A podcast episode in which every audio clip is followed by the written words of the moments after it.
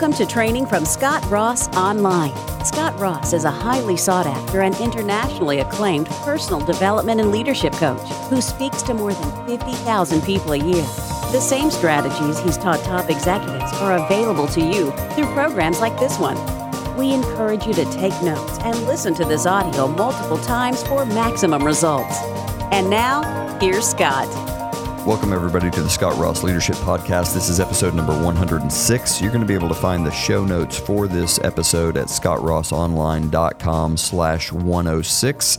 And I want to ask you a favor. Please subscribe to this podcast as well as rate it and review it on your favorite platform. I know, in particular, with iTunes, the way that they promote podcasts and rank them is based on reviews and and ratings. And so if you would do that it would be a huge favor to me. We're going to continue with part 2 on something that we started last episode and that is the establishment of boundaries. When we talked last time we talked about the necessity for creating boundaries if you want to be really productive and effective. And we live in a world of mass distraction, an age of mass distraction where the tyranny of the urgent can take hold, where when we don't have established boundaries and we don't have pre established rules in our minds for what does and does not get onto our property, so to speak, we gave that analogy last time, when we don't have those lines marked out that people will come and take all of our time from us and activities and things like social media and email will just suck the life out of us. And so we want to establish boundaries. And last time we began talking about not only how to establish boundaries for ourselves, but as leaders to help our organizations and the people in our organizations establish boundaries as well. And so we want to continue that where we left off last time, we were talking about the fact that boundaries need to be established to create a positive emotional climate. And we gave you some practical tips on how to do that personally and then how to lead your people to do that. By the way, I will link to the previous episode if you had if you've missed it in the show notes at scottrossonline.com slash 106. But I want to continue talking about creating boundaries around your dominant culture, the culture that you want to create within your organization. You've heard many times us talk about on this podcast before that culture is one of the most powerful factors in decision making and in behavior that exists. Almost all human behavior is linked at some point or to some degree to culture and cultural norms. And so you want to establish culture in your organization. It's something you should be thinking about all the time. And so if we're going to create a culture, we need to have boundaries be part and parcel to the culture that we create. You know, I coach and train a lot of int- independent entrepreneurs, and they often call and they want to talk to me about a hundred things that have nothing to do with actually growing their business. They want to know how this works or that works or this website or that tool and what to say in this situation or that situation. And many of these questions, again, have nothing to do with actually what it takes to grow their business. It's not about how to get in front of more customers. It's not about how to close customers. It's not about how to grow their teams. It's not about how to become a world class leader. It's a bunch of other things. And not to diminish all these questions, but if I didn't have a boundary established, it would be very easy for me to sit and talk with them about that stuff for hours. And if I did, neither of us would be better for it. More importantly, I would have delivered a really terrible message to these rising leaders that that's the kind of thing you focus your attention on during income producing activities or income producing hours. But because I have a boundary, I either refuse to talk about that stuff or I will put that discussion off until a time when we're not in prime income producing hours. You know what? Let's just talk about that when we're at the party on Friday. Hey, really good discussion, but let's talk more about X and I take them to something that I know is an area for growth for them that will actually get them where they want to go. And what my people quickly learn is that if you want to know how to get in front of more people, if you want to know how to be more effective in front of somebody, if you want to know how to close, if you want to know how to lead, if you want to know how to communicate, if you want to know how to network, I'm your guy. Anything else, wasted call during income producing hours. I have that boundary established. So I would just ask you, What are some of the cultural things that you want enforced? What type of culture are you trying to create? And are you establishing boundaries that ensure that that culture comes to fruition? And are you facilitating things that lead your people away from the culture that you want? To create. See, it, I want my people thinking top of mind about productivity rather than activity. And so I have boundaries established to reinforce that we are all about productivity rather than activity. What dominant culture do you want to create? What dominant thinking do you want pervasive in your organization? And are you establishing boundaries that facilitate that, that lead you to that? Be cognizant of it. You know, we talked last week about having a time on your calendar where you think and where you meditate. This would be a very good question to ask yourself during that thinking and meditation time. What time today is that on your calendar? Is it on your calendar? If not, let's get it blocked out on the calendar for tonight or tomorrow morning, and let's make that one of the thoughts that we meditate on. Another place we want to have boundaries is we want boundaries that align people to what they can control versus what they cannot control. And we've talked about owning your results many times. We talked about this again last episode. But something that's very important for leaders to understand and for successful people to really own, to take grip of, is that we want to be focused on that which we can control. And this is another place where I have a boundary is I don't get into discussions about things that are outside of my control. You know, I had this really awesome team member and they quit. And some people would may ask me, "Well, Scott, how do you how do I get that team member back? How do I how do I get them to, you know, change their mind?" I can't control that. You can't control that. You can only control the environment that they decided to leave. You can control going and getting a new team member that's even better. Let's talk about that because that is what you can control. You want to come to me and tell me, well, my spouse does X. They really need to change. If only my spouse was blah, blah, blah. You can't control them. Wasted breath. You can control how you treat them. We can win them over with love. We can win them over with kindness, with grace, with faithfulness. We cannot make them behave in a certain certain way. So let's focus on us. What can we control? Well, you won't believe what she did. Uh, blah blah blah. You know that I, I can't listen. I don't care what the person did. I don't want to hear any of the gossip. I care about what you are going to do moving forward. What lessons did you learn from this interaction? How did it go? What would you have done differently the next time? What established an environment where this thing you're worried about, this gossipy item, even even came to pass? Can we change anything about that environment? These are things we can control. Set boundaries that align people to what they can control. Have conversations only about things that the person can control. As a leader, as a mentor, refuse to even go down the rabbit trail of talking about things that the person cannot control. Bring them back to ownership, back to creating the outcome they want, creating the life that they want. That's what we want to do as leaders. By the way, you should have a giant fence in your mind that you're not allowed to personally cross, where you give zero thought energy to stuff you can't control.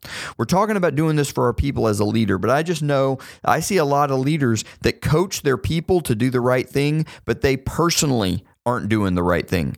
Don't let yourself get a tape rolling in your head that's giving you all kinds of negative messages and all kinds of life draining, you know, feedback about things you can't control. Focus your mind, you know, steel your thoughts against the luxury, if you will, of going down a path of thinking about things you can't control and whining about things you can't control and getting bitter about the things you can't control. You can't control it. So let's focus on the things that we can control. That is a deal breaker. Set up that personal boundary for yourself. You know, I'll just tell you that as a, as a believer in Christ, I have uh, two firm convictions in this area, and one is that worry, worry is a sin. Because worry is a lack of faith. It's a lack of faith that he's in charge and he's going to bring about the outcome. So I can't control every outcome. So I cast my cares on him because he says he cares for me. Focus on stuff you can't control or focus on stuff you can control.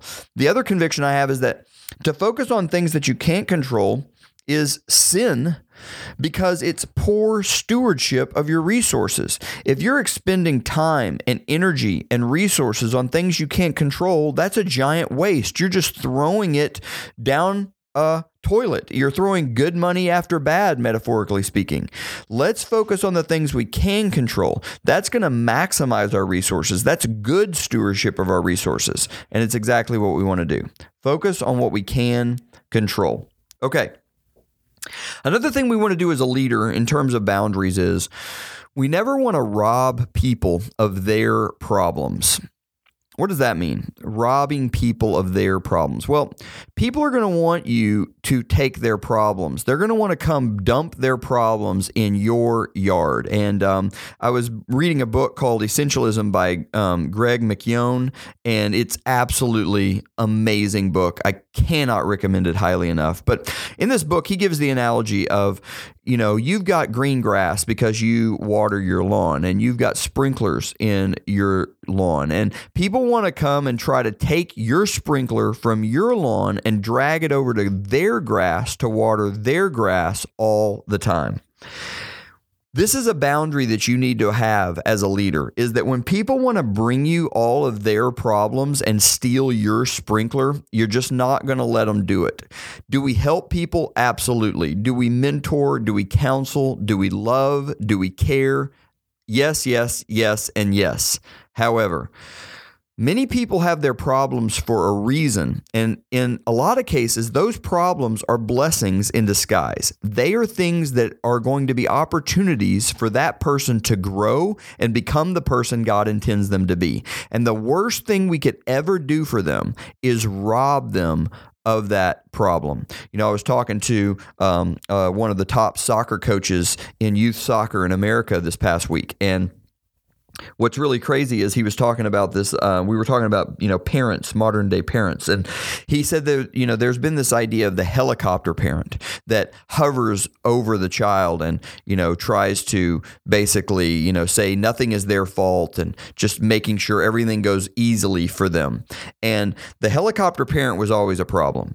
But now we've got this thing that he said is called the lawnmower parent. And the lawnmower parent goes in front of the child and mows down every obstacle and just tries to clear the way so that there is no challenges, no obstacles the child ever has to overcome. Well, we hear that and we think, oh my gosh, that's obviously a bad thing to do. Obviously, the child is going to grow when they have to overcome obstacles. They're obviously going to become a productive, uh, you know, healthy adult by having to figure things out in life because that's what you have to do as an adult. And so taking away all their challenges is not doing them any favors. We know that as parents when we hear that. And yet, I'm assuring you that there's somebody listening to this right now and that's what you're doing for your kid. So, you know, I'd say cut that out, but we do it as leaders though. We have people bring us their problems and we feel this guilt, this need to take all their problems away from them, to just make it easy. And that's not what we're to do as leaders. That's not what we're to do as mentors. Mentoring and leading doesn't mean you take away their problems. Mentoring and leading helps them think about their problems in a healthy way, helps show them and point them to resources that they can leverage to overcome their problems. And it's encouraging them to keep growing through the process so that once they overcome that problem, they're in a better place than they were before they encountered the problem. So don't rob people of their problems and establish a boundary for yourself where you're just going to refuse to do it and you're not going to let yourself be guilted into taking their problems for them. Don't let them take your sprinkler and drag it over to their yard. You know, another thing that's kind of a related idea, but it also has to do with boundaries is become really, really clear on your personal values. Your values should be a foundation and a compass to guide you. And if you don't have any core values, it is going to be very easy to be whipped about by the wind. You know, there's a scripture in Ephesians chapter 4 and starting in verse 11 it says he gave the apostles, the prophets, the evangelists, the shepherds, the teachers to equip the saints for the work of ministry for building up the body of Christ until we all attain to the unity of faith and the knowledge of the Son of God to mature manhood to the measure of the stature of the fullness of Christ. Now, I'm going to stop there for a second. You're thinking, well, I'm not a Christian. Why do I even care about this scripture? Well, just understand that Jesus Christ is the greatest leader of all time, and uh, it's indisputable his impact on on the world. And it says that he created this system where we've got these apostles and prophets, evangelists, shepherds, and teachers. Now, these are the leaders in the body of Christ, in the church. And what are they there to do? They're there not to do the ministry. They're not there to do what the parishioner or the, the person who is a disciple should do. Instead, they're there so that the person can be raised up into mature manhood and be the measure of the stature of the fullness of Christ. That is an unbelievable thing to say we could accomplish that we could turn a person into the measure of the stature of the fullness of Christ. That's what a leader is there to do, by the way, is to mature your follower, to mature your disciple, not so that you do it for them, but so that they can do for themselves. And the reason this was Christ's strategy is, is, it's brilliant is now we've got duplication. We should have millions and millions and millions and millions of people who all are at the same maturity level as christ out in the world and just think what that would look like the impact that would have on the planet. But now i say all this i've kind of digressed into a little sermonette didn't mean to. Let's go back to the point because the, the point is about the values. Because he says all this in ephesians Paul, the apostle paul says this is what we're to be doing for a reason. Here's the point. He says we're there to attain unity in the faith, the knowledge of the Son of God, mature manhood, the measure of the stature of the fullness of Christ, so that so that we may no longer be children tossed to and fro by the waves and carried about by every wind of doctrine, human cunning, and craftiness in deceitful schemes. Why are we here to be matured? What's the point of maturation?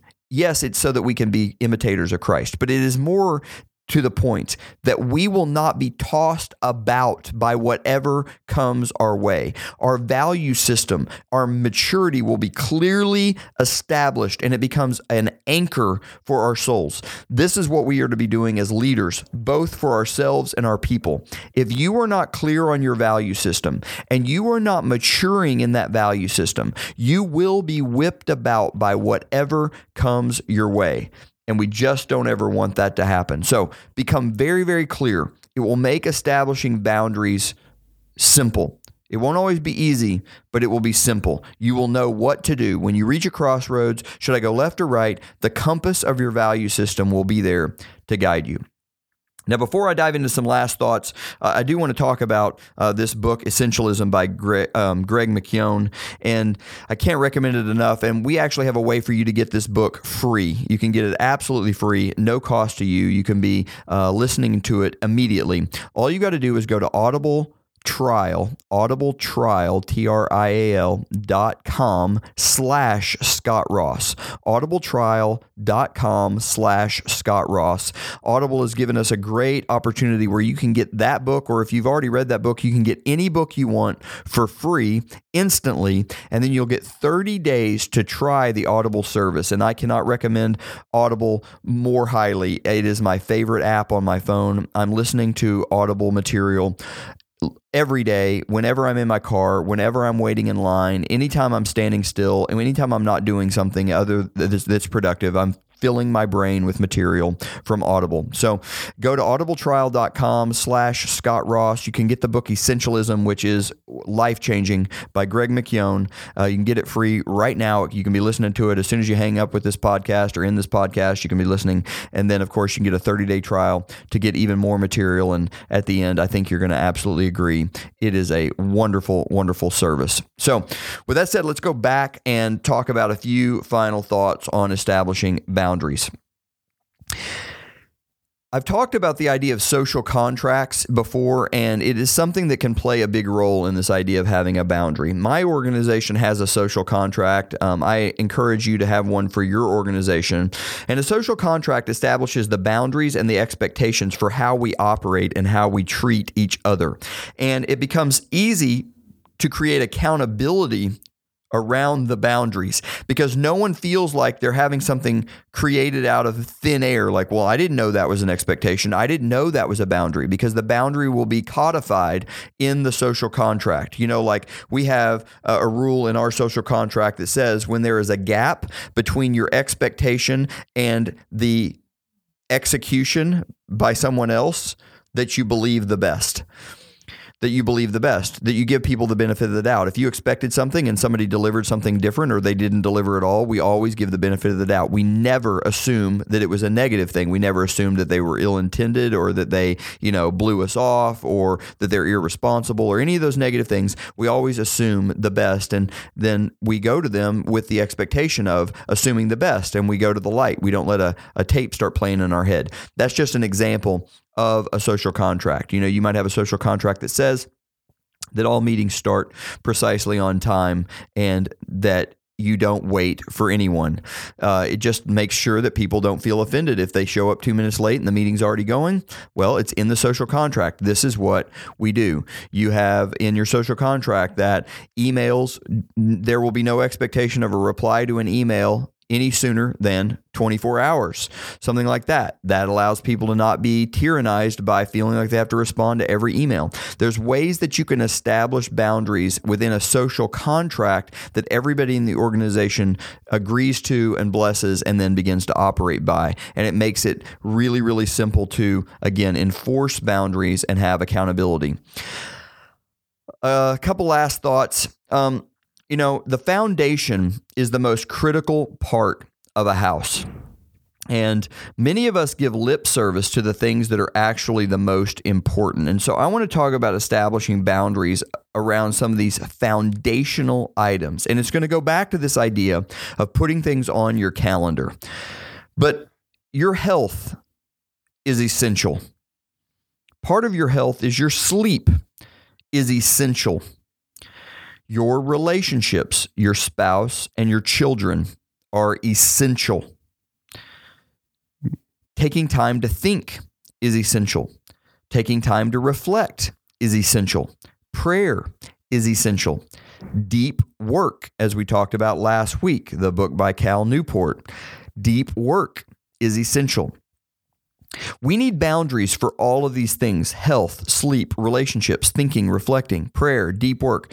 Don't think that by setting a boundary where you turn off your phone and decline meetings and refuse to answer emails so that you can give attention to these areas is being selfish or being unimportant or uh, unproductive. Don't think that these things are anything less than the foundation of your house. If the foundation crumbles, I don't care how amazing the surround sound in the media room was, it doesn't matter. Nobody wants that house. Establish boundaries around these essential ingredients for your life. I want to read something from Greg McKeown's Essentialism to you. And uh, again, I highly recommend the book. You can get it free. Like I said, here's just some things that he said that I wrote down.